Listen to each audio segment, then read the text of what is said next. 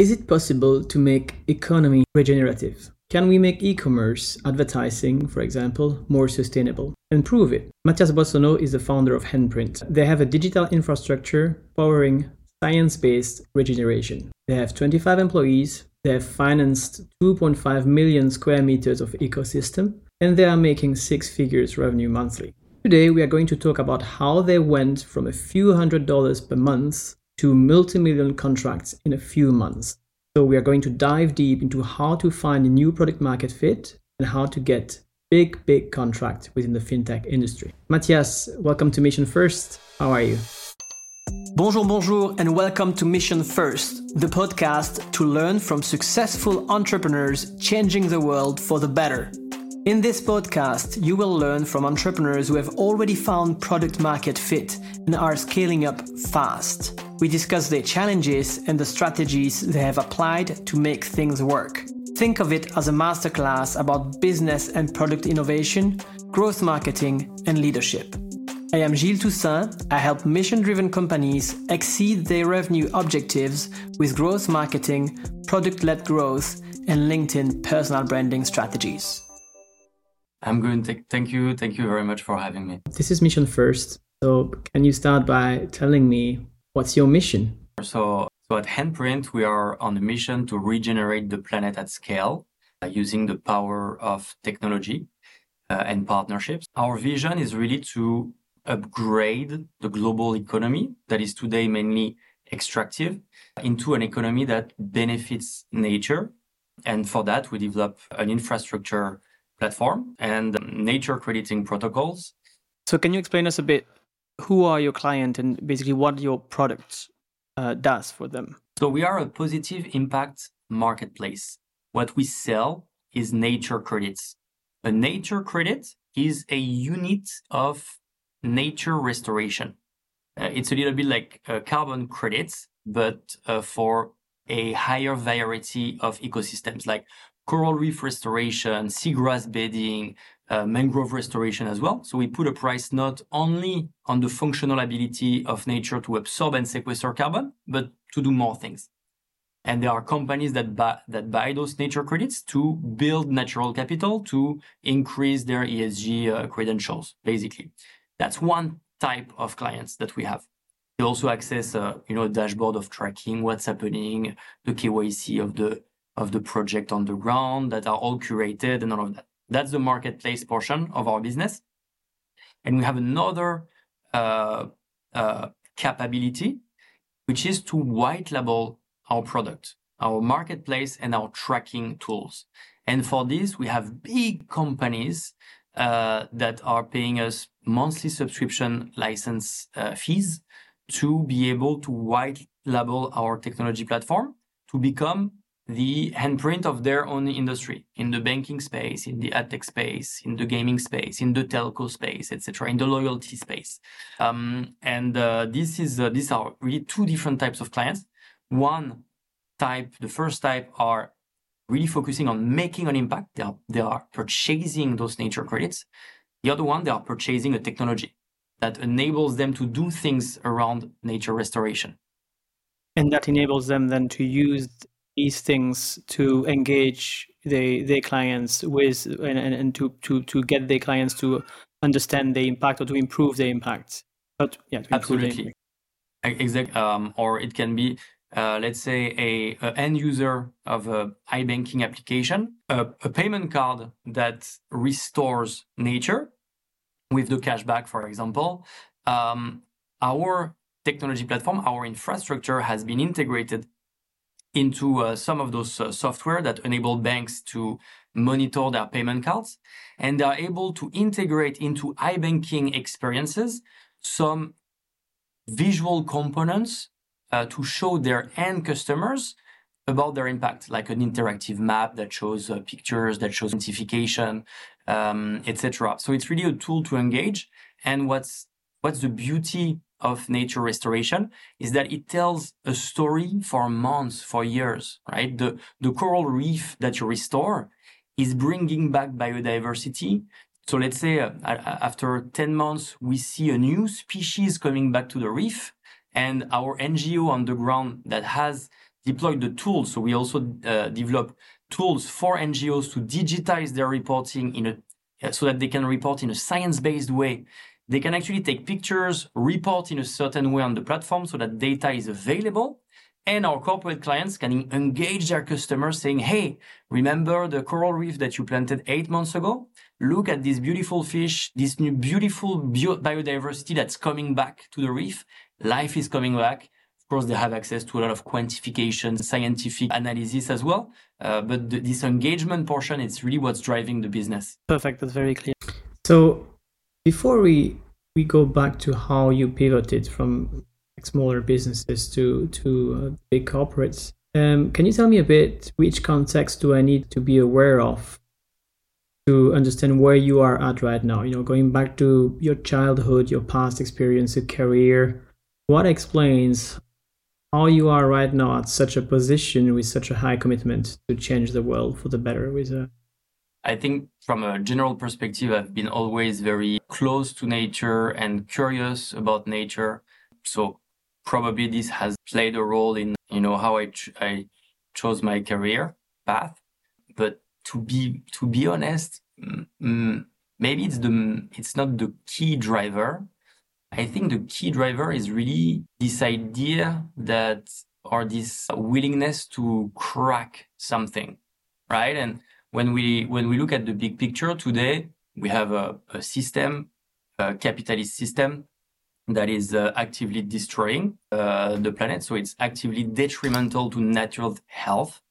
And just imagining that we could maybe crack just like, you know, we hack a computer system, a server, maybe there is a way to crack this to turn it into a lever of good, right? And this idea that I was thinking about for a long time before I actually met my two co-founders, I it's probably what has been driving me the most. I have a little background when I was, you know, a young teenager in computer hacking. I created this uh, website in France called Radio, Radioactive now when I meet meet people that knew about a little bit about hacking, they they tell me, "Oh, you are the you are the master of uh, radioactive in France."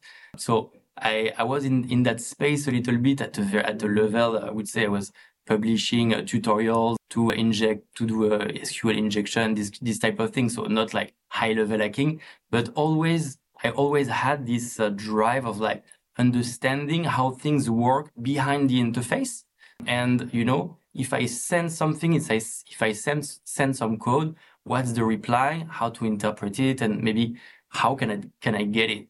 And ultimately, the, uh, the, the economic system capitalism is like a, a huge machine, extremely complex machine. But can, can we maybe hack it? Can we crack it and transform it into a lever of good? At least that's a, that's a perspective that really excites me and that's really this excitement more to be very honest uh, than a, than a love for nature i love nature but at my very local my very local uh, yeah i do gardening you know i do outdoor activities so i think to be very very honest with you i think the main driver for me as an entrepreneur is this idea that oh, maybe if I'm able to crack this, that's a that's an amazing problem to solve. So I'm a, I'm a system engineer by background. My two co-founders are a PhD, one PhD in uh, digital sustainability, the other one is in a uh, PhD in climate policies. Uh, when I met them in 2019, they were commissioned by the United Nations Environment Program to write a report about how to use new digital technologies to benefit sustainable development. So you can see how it unfolds and, and can be the genesis, genesis story of, of handprint.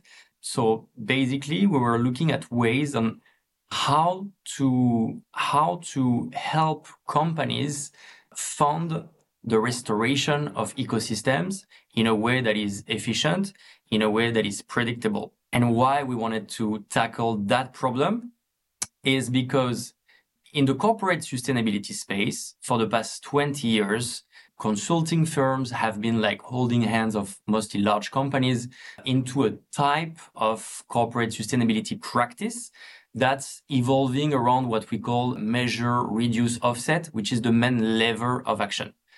There is an emerging type of, of action that's no longer about this. That's looking at what the, what the science says in terms of how companies should synchronize action to address environmental uh, issues. In the case of the triple planetary crisis, the climate crisis, the biodiversity crisis, and also all problems related to nature and problems related to the quality of soil that we really need to, to solve as soon as possible. So for climate specifically, there is an energy transition to, to execute. That's really the, the we, we cannot avoid that. And then in terms of corporate action, especially for corporates that are in the service industry, in the digital industry, and that because they are in, in digital, because they, they, they, they do service and not manufacturing, not mining, not transportation, they have a small carbon footprint. The mean of action for them is one, to align their business model with planetary boundaries, and two, help the Earth to increase its biocapacity. And how to do that? It's simply by funding the restoration of ecosystems that are vital for the planet, right? So, and that's that's what we are uh, trying to do, uh, is to to help companies to uh, make meaningful, verified, quantified action by funding restorative projects, restoration and protection of natural ecosystem projects in a verified way. Can you explain us a bit what is a handprint? So handprint is a scientific term that describes the sum of your positive impact as opposed to your footprint, which is the sum of your negative impact. Yeah, that's that's pretty much it. Hence your name. Yeah, absolutely. If this podcast helps you, please do me a huge favor and click on the follow button on your podcast platform. It helps to grow this podcast faster and to convince the most impactful entrepreneurs of the world to join me in these interviews so that you and other entrepreneurs can learn from them. Let's dive deep a bit into, you know, how you found this new product market fit. How did you make that move? What what were the different steps to realize you had to change? How did you decide? How long did it take to change? And what were the steps you had until you you, you found this product market fit? Because now you went from a few hundred dollars a month to, as you told me, multi-million dollar contracts within a few months. So first, it's a it's a very long process, and a a multi-million dollar contract uh, until the cash is in the bank. I'm always telling my teams like, let's, uh, you know, I mean, they are like uh, very exciting contracts and it requires a deployment. It requires a lot of work and our impact side, etc. So I would say there is still a lot of work to be done. Uh, we are very, very happy that we signed a massive contract in the, in the banking space to be able to deliver our service as a service to banks, digital wallet, payment providers, etc., in a very scalable way. So that's why it is a multi-million dollar contract. I would say that the steps that we have taken to to get there were honestly very painful, very long. It's it's not easy work. It's it's exciting work, but it's every problem we, we solve, three new problems appear. And the way we've all, always tried to approach it have it's not always been the the right approach. Uh, it's a lot of you know a lot of test and learn. I think probably what we tried to do in the beginning was like uh, quite upside down. We tried to scale something and provide value where we where the ICP or the target market did not really see value. For us, it was value because it was useful for the world, but uh, really not for our ICP. I give you an example when we started to address e-stores, right, e-commerce, our backend was a spaceship. It was like it was the, maybe the most advanced way of accounting for nature, carbon absorption models to quantify, to access in real time. While really what, what eStore wanted is a counter of number of trees on their homepage. So we were delivering value that that was hardly monetizable. They were not willing to pay for that. And the luck that we had is we, by complete luck, we found a company that was willing to pay for that, that was willing to pay for the big full on set and even more. They wanted to pay for, they were to, to white label that technology, basically. And when we realized this, we're like, okay, we really need to, to follow that path. It was a very long discussion, you know, a B2B enterprise uh, contract, especially when you don't have experience on that like us, right? They tend to be extremely long.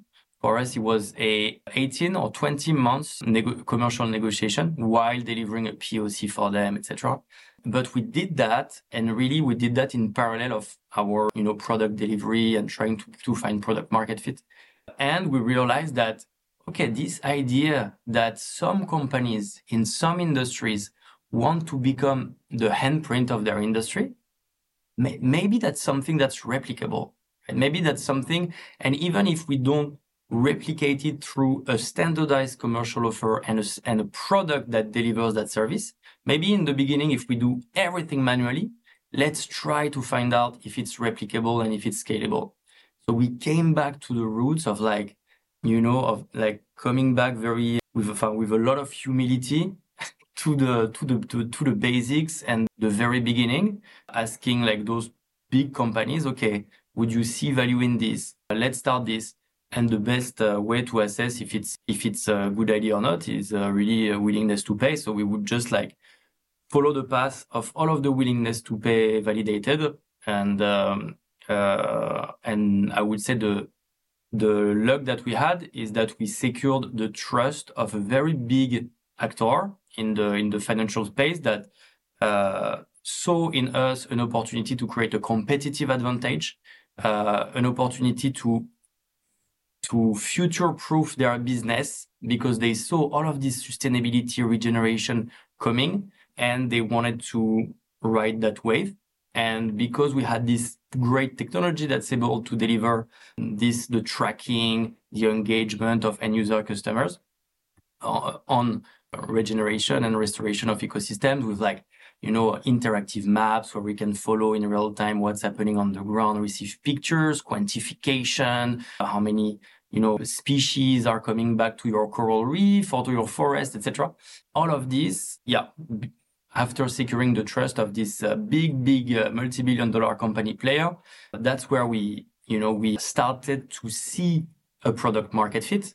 And then the work starts in like standardizing the offer, standardizing the service delivery, restructuring the team as well, because the B2B enterprise is completely different than being a low touch SaaS and marketplace as we used to be. So uh, it's a huge shift. It's not, and the, this shift is not even finalized now. We are still in the process of finalizing that shift. So a painful, eye-opening, uh, interesting, and honestly, with a lot of luck type of experience, to be very honest, because it, we might not have gotten, you know, the, the, the right person that, the, the right people that trust us in the, the type of company that at that exact moment need that service. It's also it's also really a matter of luck as well. So you start to you have all of a sudden a, a bigger client who start to be interested into your product that they want to white label.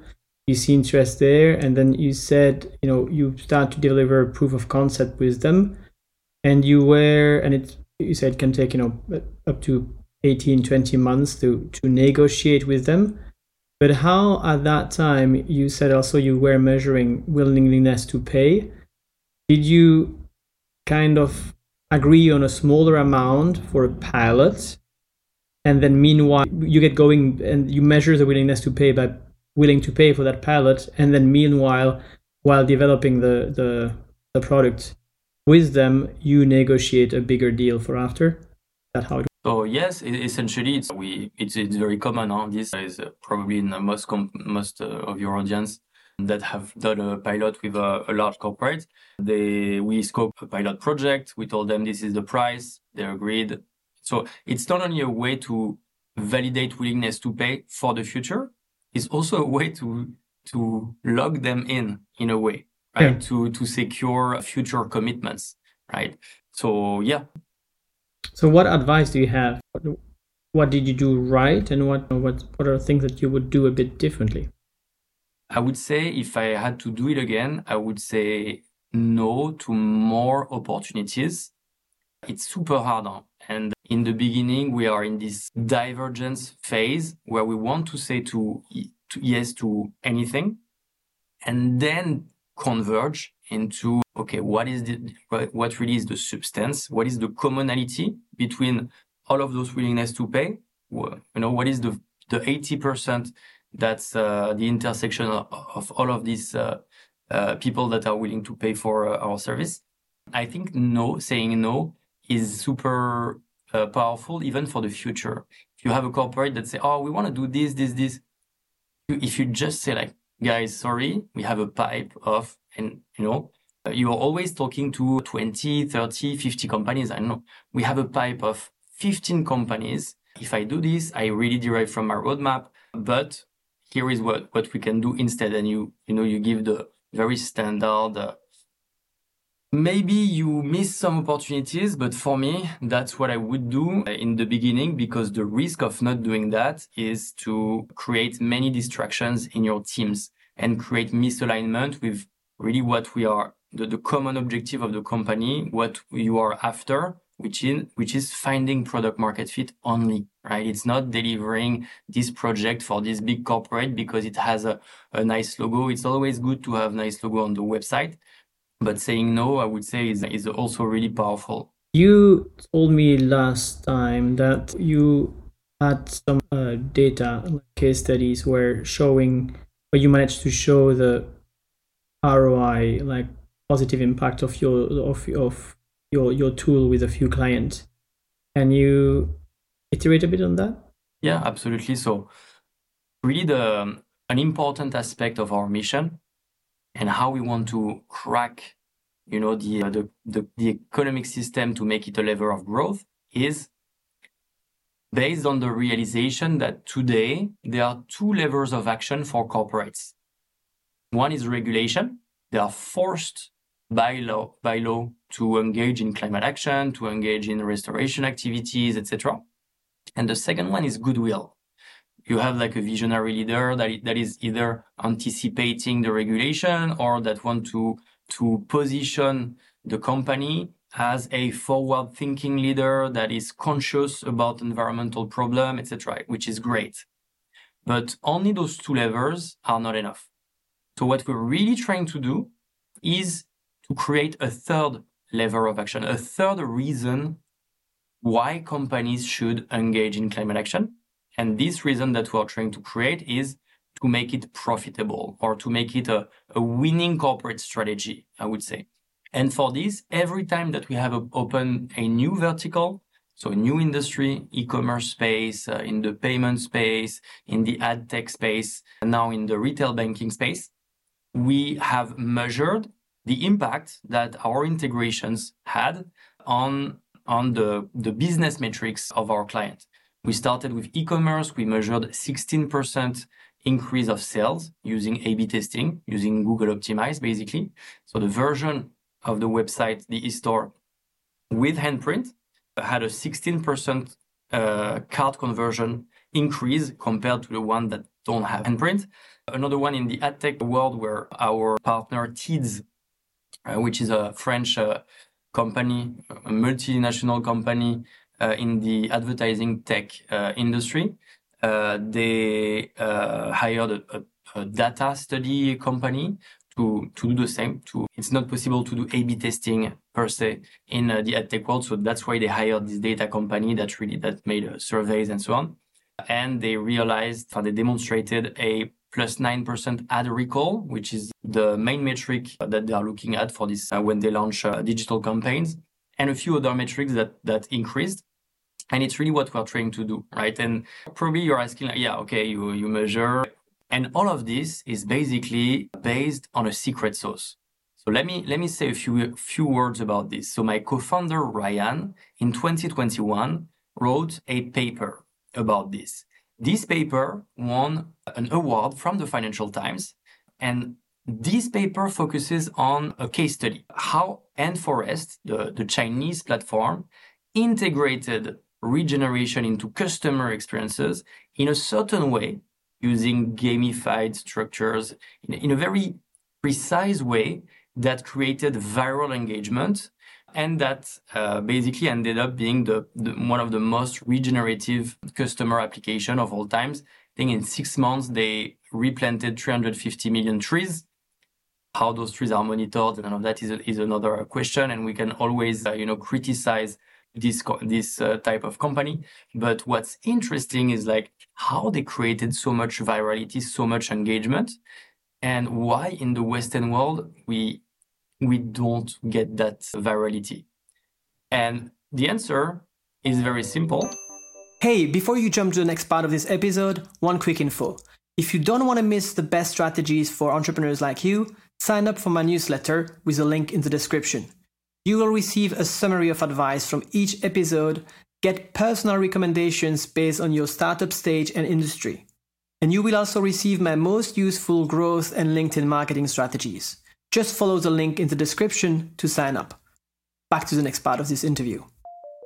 In, in the Western world, our very Cartesian mindset, or maybe our capitalist uh, mindset, makes us makes us think of carbon footprint as something that we own. All right, this is your responsibility. This is your carbon footprint, right? It's the, it's the dominant narrative. And in all integration that you see in the banking space, in the e-commerce space, in the tech space, we keep telling customers, "Oh, this is your this is your pollution, and what are you going to do about it?" In in this integration in Ant Forest, what's super interesting is that they don't speak about this. And it's maybe their Confucian uh, approach of like, we as a community have a total objective. The way we delineate responsibility between us is not so relevant. What's relevant is to reach that common objective together. We have an objective of 100 million trees to be planted by next uh, quarter or whatever let's do that together, right? So, and it, it create, and also they, they added also mechanics of gamification. For example, you need to wake up at 6 a.m. in the morning to redeem some points, energy points. If you don't, your friends can connect on your profile and steal your points. So it created an entire generation of, you know, people that uh, woke up super early to get those points and then they can uh, play with those points. And, and this paper of my co-founder highlights this basically so that's that's the the secret sauce, I would say. And it's always been something that we we want to spend time on when we open a new vertical, a new industry, is to make sure that the way we do it benefits the company so that it is replicable. Right? Then we will have even companies that are not super interested in sustainability. They will join the train because ah, they they, they, they, they look at the bottom line and they see it's a, it's a winning corporate strategy to follow. When we talk about these big contracts with the fintech clients, so we went, you finally found your ICP, which is retail banking. Do you have any advice on the negotiation of the contract itself to find the right persons there, who to talk to, how to talk to? Because you got about 20, you had about 20 clients in beta from this profile, did you figure out ways to improve things along the way? Yeah, of course, I would say, but also we've made many mistakes on this. Now, as soon as possible, we need we want to identify who will be involved in the decision making process, the ultimate decision making process. Who are those people? What are the name of those people that will be involved at the end? Not only our point of contact, but we really want to you know understand behind the scenes how it's how it's work how it works and for this it's a lot of discussion questions and even like repeating questions to our point of contact making sure that as soon as possible as many people are looped in right it doesn't it doesn't stay a 101 or 201 or 202 conversation but we have the the strategy the sustainability the product uh, the ceo if necessary as soon as possible aware of the product aware of what's happening. And then it's almost like a game of addressing objections. There will be always objections on the until we align on a commercial on commercials, basically. But even after in the deployment, and so I I really see it as a as a game of like, okay, what is going to be the next next objection, and how to turn that objection into our advantage, right? Oh yeah, but I don't know. Uh, you know, typical objections. Uh, oh, uh, no, it's great, but let, us do that next year. Maybe like Q3 next year is, you know, so it's, it's really about finding ways to, to, to address uh, objection in a systemic way. And for things that work, the, the, you know, the, the working, the punchlines that really turn the situation, write them down. Okay, now it's in the sales playbook and it can be rep- it can be replicated by anyone in the team. Basically, sharing that knowledge is, is super important. But honestly, this one, this aspect is the probably the aspect that we have struggled the most with probably because in the founding team at handprint i'm a i'm an engineer by background my my two co-founders are phds so we are we are domain expert people. We are not we are not salespeople. We are not commercial people. Like how to draft a commercial proposal, how to you know what are the the tasks uh, in during the sales process. This all these things we had to learn the hard way by failing, but also spend quite quite some money in coaching, in uh, you know. So I feel like just even a few months ago, I would not have felt comfortable at all to answer your question because I would be like, honestly, I'm still trying to figure out. I don't want to, you know, to give my perspective because it might be not so well informed. Now that I've received coaching and I, I, I see some things that are working I, you know, I can, I can definitely uh, share those uh, two things, but it, it, it's honestly very common. Uh, you know, it's, it's very common knowledge, I would say. When it comes to clients who are telling you that, oh, we'll come back, you know, we can talk about this in a year. What are the things you have learned or what are advice that you have on, you know, how to convince them to move with you, you know, faster? That is uh, growing, that is healthy. What we do is depending on the pressure every two, six months, it depends, uh, we actually increase the price. We increase our license price, our base price, our, our price for white label, our price for not always for uh, impact. Actually, impact is uh, uh once uh, every year, but everything related to technology and the service that we deliver, even like customized uh, help. You know, they need to access some of our brains in the team. One of my GG founders, or I don't know, our regenerative impact experts um, price over time. So that there are like some kind of deadlines like hey guys after 30 january uh, this and these items are increasing due to, to the pressure in our pipe. Uh, we well you know we want to give one customer one key account manager for clients to deploy in good conditions. So we also have uh, you know um, on our side some uh, imperatives uh, and that's why we are increasing the price if you uh, contract uh, by then, you have access to this preferential, preferential price. If you can even sign before, I'm also able to give you an additional discount, for example, you know, those things to accelerate signature. Uh, but it's, it's really about bringing tempo to the, to the conversation. And for this, price increase uh, happens to uh, be a, a, a, good driver. And it's also healthy for your business because as you're uh, increasing the value of, the, of your technological stack, by uh, publishing by releasing new features. Of course the value of your stack increases right? So um, it's uh, yeah this is something that uh, that's that i feel really really works well. Yes time pressure is, is, is definitely something that works very well in, in sales. And something that made me uncomfortable is when you use that you know when you make it think as it's going to be a something applied that is really not there. But i think what i hear here that i really like is the fact that you apply that for everyone. So, you know, you take a decision, and that's very easy to say. You know, as a software company, every quarter we increase our price there, and then it's not about. It's really about being honest with the client and saying, you know, like we we, we do that Absolutely. with everyone from next quarter on. This is that, and usually when you do that, it's it also works very very well. In terms of of growth uh, for your company, I mean, I know you are a big fan of growth as a hacker as well.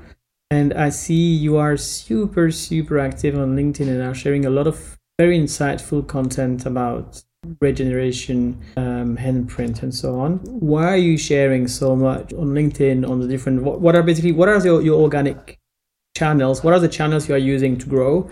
Because I guess as well with these long, long like bigger client, it takes a long time to be able to convert them, to attract them. The sales cycle can be very, very long. So, what are the channels you are using in terms of growth, and uh, what's your strategy there, short term and long term? So, we have three channels we have outbound, inbound, and referrals.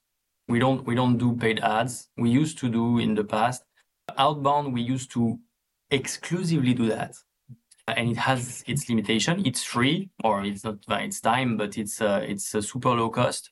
So we put in place some uh, you know sequences and all of that but i feel like now the market is tired of like receiving sequences of emails that pretend that uh, it's not automated you know the the the this part so what we've done quite early on and that has proven to be successful is to display value like look this is how how credible this impact is this is the right methodology to do that if you have this problem here is a, a way to solve it in a better way and create like white papers, one pagers about certain problems, a manifesto, uh, videos that explain certain concepts for people in our space, and all of that. So those are called lead magnets. So people to download uh, the white paper, they basically give their, their email address and just so yesterday we had like 150 downloads of one of our white papers. Okay, in those 150 people, probably there is 10 leads, right? So uh, it's it's a lot. It's also a lot of noise. Huh? You're uh, you have a lot of students, a lot of consultants in sustainability that are that are interested in that knowledge because they're able maybe to resell it or to to benefit from it in in some form. But there are some very interesting leads, and so when we publish a white paper, well, now we are publishing a white paper every two months it's well referenced. It's written by my two co-founders. So, you know, it, it's almost a scientific paper or people talk about it. I've, I've seen people mentioning that in, in conversations, etc. It's a way for us to generate leads that are coming to us. And sometimes they are qualified. We call them, we identify business opportunities. If there is that's every everyone is happy, we are able to help them. If not, we publish more and we we we try to converge towards something that the most actionable for our exact ICP. Like what is the dream white paper that the decision maker in our ICP company wants to have now? You know, so for this, we ask a lot of questions to our prospects and all of that to, to have the best title, to have the best hook in our LinkedIn uh, um, uh, messages, to really speak to that person first. So that's the inbound. And we have now a, I would say, a very sophisticated inbound strategy with uh, our head of uh, marketing and communication, Maria, that is that is amazing. Our two co-founders, myself, I participate as well to the uh, to drafting those those materials. So it's quite sophisticated. And then the third one, I was mm, mentioning referrals. We call that ambassador network. So it's a it's a network of people that basically send us uh, introductions, and they they are remunerated in, in case of a successful contract signed. It's people in uh, it can be people that are working for VCs, people that just have working in corporates that have a large network. It can be uh, clients. It can be. Is it a uh, manual investors. process? Is it a manual process, the referral one, or it's just like so, a, you know, like you bring me something, or you, you use some tools for, for with some links? So I would say not tools, but we have now developed an engagement strategy. Because if you don't engage with your ambassadors, they are never you are never going to be top of mind, so that they actually produce they, they generate leads. So of course we send them our newsletter, etc. But we also engage specifically on on like yeah, for example, when we're launching handprint for banking, boom, email, thanks to you. We also give them news about their introduction, their past introduction. Hey, James, thank you so much for introducing to X company. The, the conversation has led us to this. It means for now, nothing's happening, but maybe in the future, thank you again for this introduction. In the future, we are, we think that we are looking at this and this type of company. And then a, a very simple filter company pre-IPO companies of more than 500 people that are in the in the financial sector. Here are two examples. This, this, this, this you're sure that the next companies next company that comes across his desk that fits those criteria boom it's an introduction so it requires an engagement strategy that in the beginning for a year for two years we didn't really put in place and we were like oh, it's not working this this ambassador thing you know but it requires work to make it work actually just like any other channel so and now we really focus on those three channels less and less on outbound, more and more on inbound and ambassador network. Ambassador network, inbound with white papers, lead magnets that you share, not through ads, but in that case, LinkedIn organic channels and, uh, and SEO, I guess. And yes, SEO for this is quite externalized, but there is a continuous SEO effort. Yeah, absolutely. SEO. Hey, just a 10 second break to tell you. I just released a free video presentation to explain the three key strategies I use to get 7,500 change makers to follow me on LinkedIn and to reach more than 1 million people this year with my posts. It's free, just follow the link in the description to download it. What has been the hardest for you as a founder? I would say as a as a CEO, it's to make the transition from founder CEO to CEO of the company because it changes a lot of things in terms of founders dynamic, teams dynamic, what you expect from the teams, the the excellence on the on the reporting that needs to to happen for you to be able to take decisions. Sometimes it's hard to make decisions. It's much easier to not make hard calls and just wait and see and hope, you know. But and I think this is really the part that is, at the same time is the is the most important. In any case, as the CEO, you will be responsible for every mistake in the company, and every success is going to be the success of the team, right? You are so be, because of of this, it's important to be very okay with all the failures. Yeah, these failures this failure has uh, happened. It's on me. Ultimately, I make the calls. Uh, so let's move forward, right? So maybe, and what, what you want is to, to meet these, these milestones, these failing moments as quick as possible and with the highest frequency as uh, possible.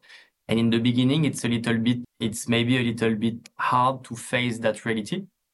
And also in my case, because I had I have two co-founders that are older than me, that are extremely expert in, in the field. It maybe what I've been struggling with in the past is to make that transition from lead, from being one of the three co-founders, right? Building the product, speaking to clients with my co-founders to being the leader of the company, right? And this is, and because it also uh, implies that, uh, you know, I need to, yeah, uh, it implies many things. but yeah, this this transition is definitely hard. I've been speaking with many founder CEOs that have been that have the same opinion, uh, and it's uh, yeah, it's definitely not an easy one. Yeah, from from founder to leader, basically. But many like don't hesitate to take coaching to get some help to because I really don't believe one can make it happen without external help if unless it's if it's your third, fourth venture, and you you know you know the process by heart and you've visualized every step of the way how you need to evolve and when it has to happen. Otherwise, it's it's a really really tough one because it also it also implies that you need to communicate that change to your teams and to your co-founders. It's not only you implementing things, it also it's also like educating the team and and hold, not holding hands but like bringing together people into that new normal and this one is is the foundation of how the company can actually scale. If you if you miss that that that phase the company will never be be able to scale. So it's a it's a really important one. And that changes the dynamic as well you work with. Absolutely. In the beginning, you know, uh, we were three, we hired a, a, tech team and maybe we were like 10 and we were doing everything together, like on Zoom all day long together, doing everything tech, legal, fundraising. And suddenly you need to specialize, you need to implement a, a reporting structure. So there is someone in charge of making the calls. As a founder, you if you need to report to the to the CEO uh, as well. So it's uh, yeah, it definitely changes the dynamic, and it's not always easy. And uh, yeah, it's a, it's it's a hard one. But the most important, this is really yeah, it's a, it's a ultimately there are more important problems that are uh, before product market fit. which is uh, finding product market fit, basically. But if you miss that step of the transition, I believe it can uh, delay the product market, like because you're able to iterate faster if you have a if you have a strong organization to deliver the work, right?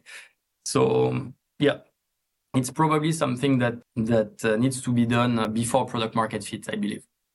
What is the best advice you've received as an entrepreneur? I would say we are very lucky because we have we have a lot of amazing advisors that are basically investors from our pre-seed round and because of our mission, I have to say that we have a lot of people that are helping us because they're interested in the space. They are extremely knowledgeable, extremely experienced founders from different industries, and they just want to help. And they've been consistently helping. It's not like just someone saying like, "Hey, I want to help." It's like people that are delivering coaching uh, one to two hours per week for months, for years. you know, it's like we we feel extremely lucky and in that in that pool of people we've been uh, we've received a lot of a lot of great advice i have one that uh, can be interpreted as a bit a bit cowboy i love cowboy. It's, it's better to ask for it's better to ask for forgiveness than for permission because you want to take shortcuts right? You want to yeah, that that's that's what that's the that's the entire game. It's like it's to do things fast right? And in the right direction. That's that's where the complexity is. You can do stuff fast, like we've been doing many times. We've been doing stuff fast in the completely wrong direction, uh, and then the realization of oh shit, it was in the wrong direction. It's painful, but like it's really about accepting uh, the reality and bouncing back. So this one about a good uh, yeah, to, at least yeah, to, at least it's fast. Exactly. Be wrong but fast. Yeah, exactly. Be wrong but but fast. And sometimes, uh, you know, you are, I don't know, like we, we negotiate a commercial contract with a large uh, corporate. We, we are under the impression that hands are shaked and we're all aligned. And suddenly the, the legal team of the large corporate comes into the picture and suddenly the contract, we had the, the we had this two times recently uh, suddenly the contract is completely renegotiated because oh we didn't understand that this or or the comma uh, no the comma I exaggerate but this term can you do that if this happens? And uh, so suddenly that's actually the, the real negotiation. Just like in a you know in a fundraising from a term sheet to actual documentation.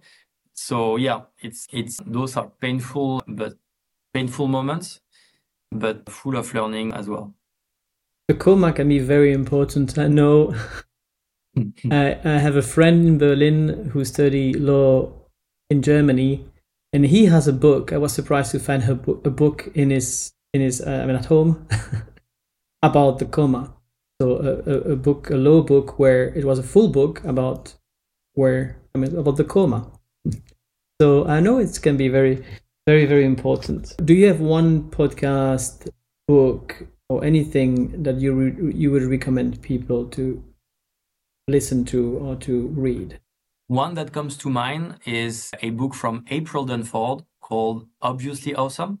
In our case, it's really like it's a book that has really changed the way we talk about our product, we describe our product, we describe what we do, and that has helped us explain all of that complexity beyond the restoration of and fit that into a frame of reference that people can understand and that's it has really it's it's still an ongoing process huh?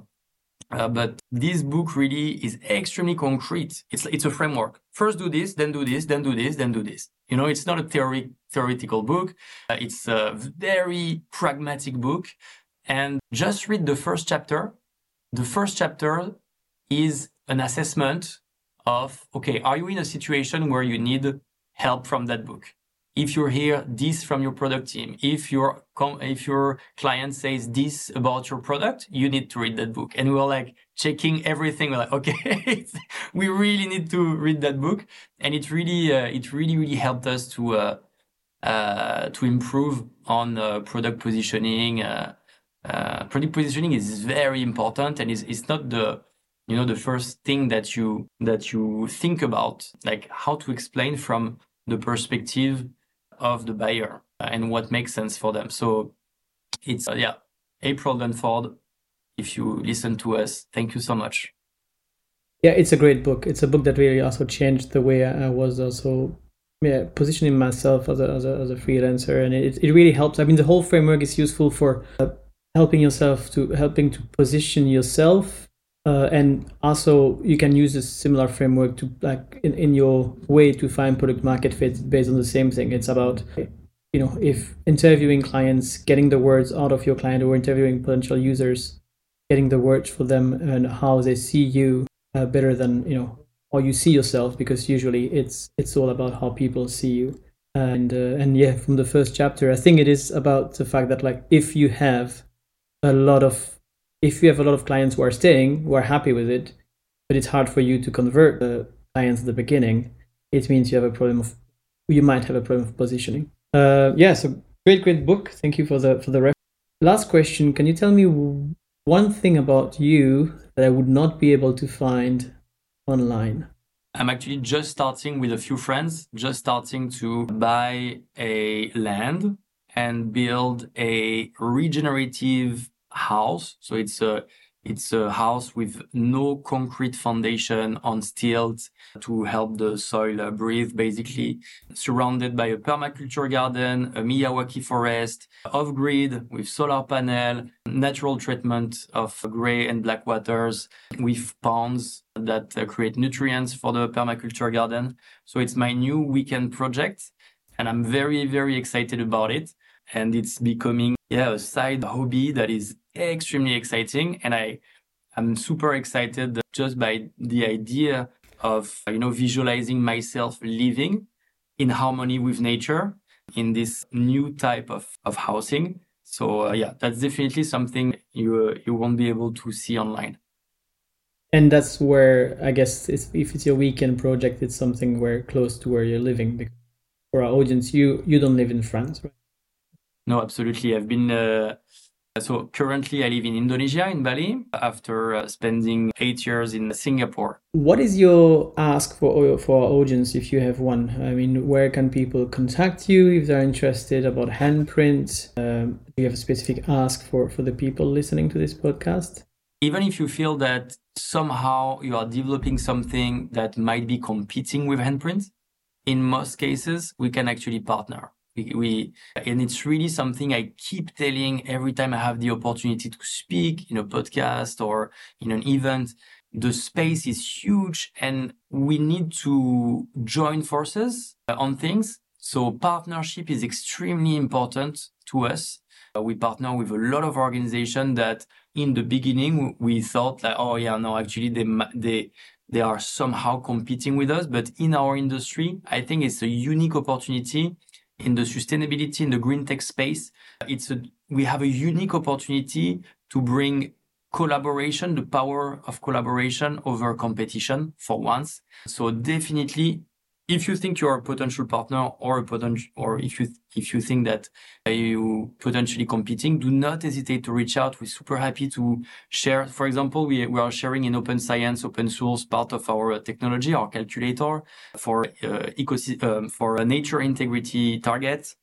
We will be in the future as well uh, sharing more things. We we have published a map of the nature tech world scene where we feature many, many different companies to make sense of like, what is this scene and how do companies interact with each other each other in that in that world uh, in that ecosystem as we say. And so uh, yeah do not hesitate to reach out on linkedin. I'm just one dm away cool. Mathias thank you very much for all your advice today. Uh, have a great day and uh, hopefully see you soon meet you soon one day in bali. That'd be great thank you so much for uh, having me Hey, if today's episode was useful, share it with your entrepreneurs' friends so that we can all have a bigger impact on this planet. And give it a 5 star on Apple Podcasts. That will make my day. Thanks so much in advance. Have a nice day.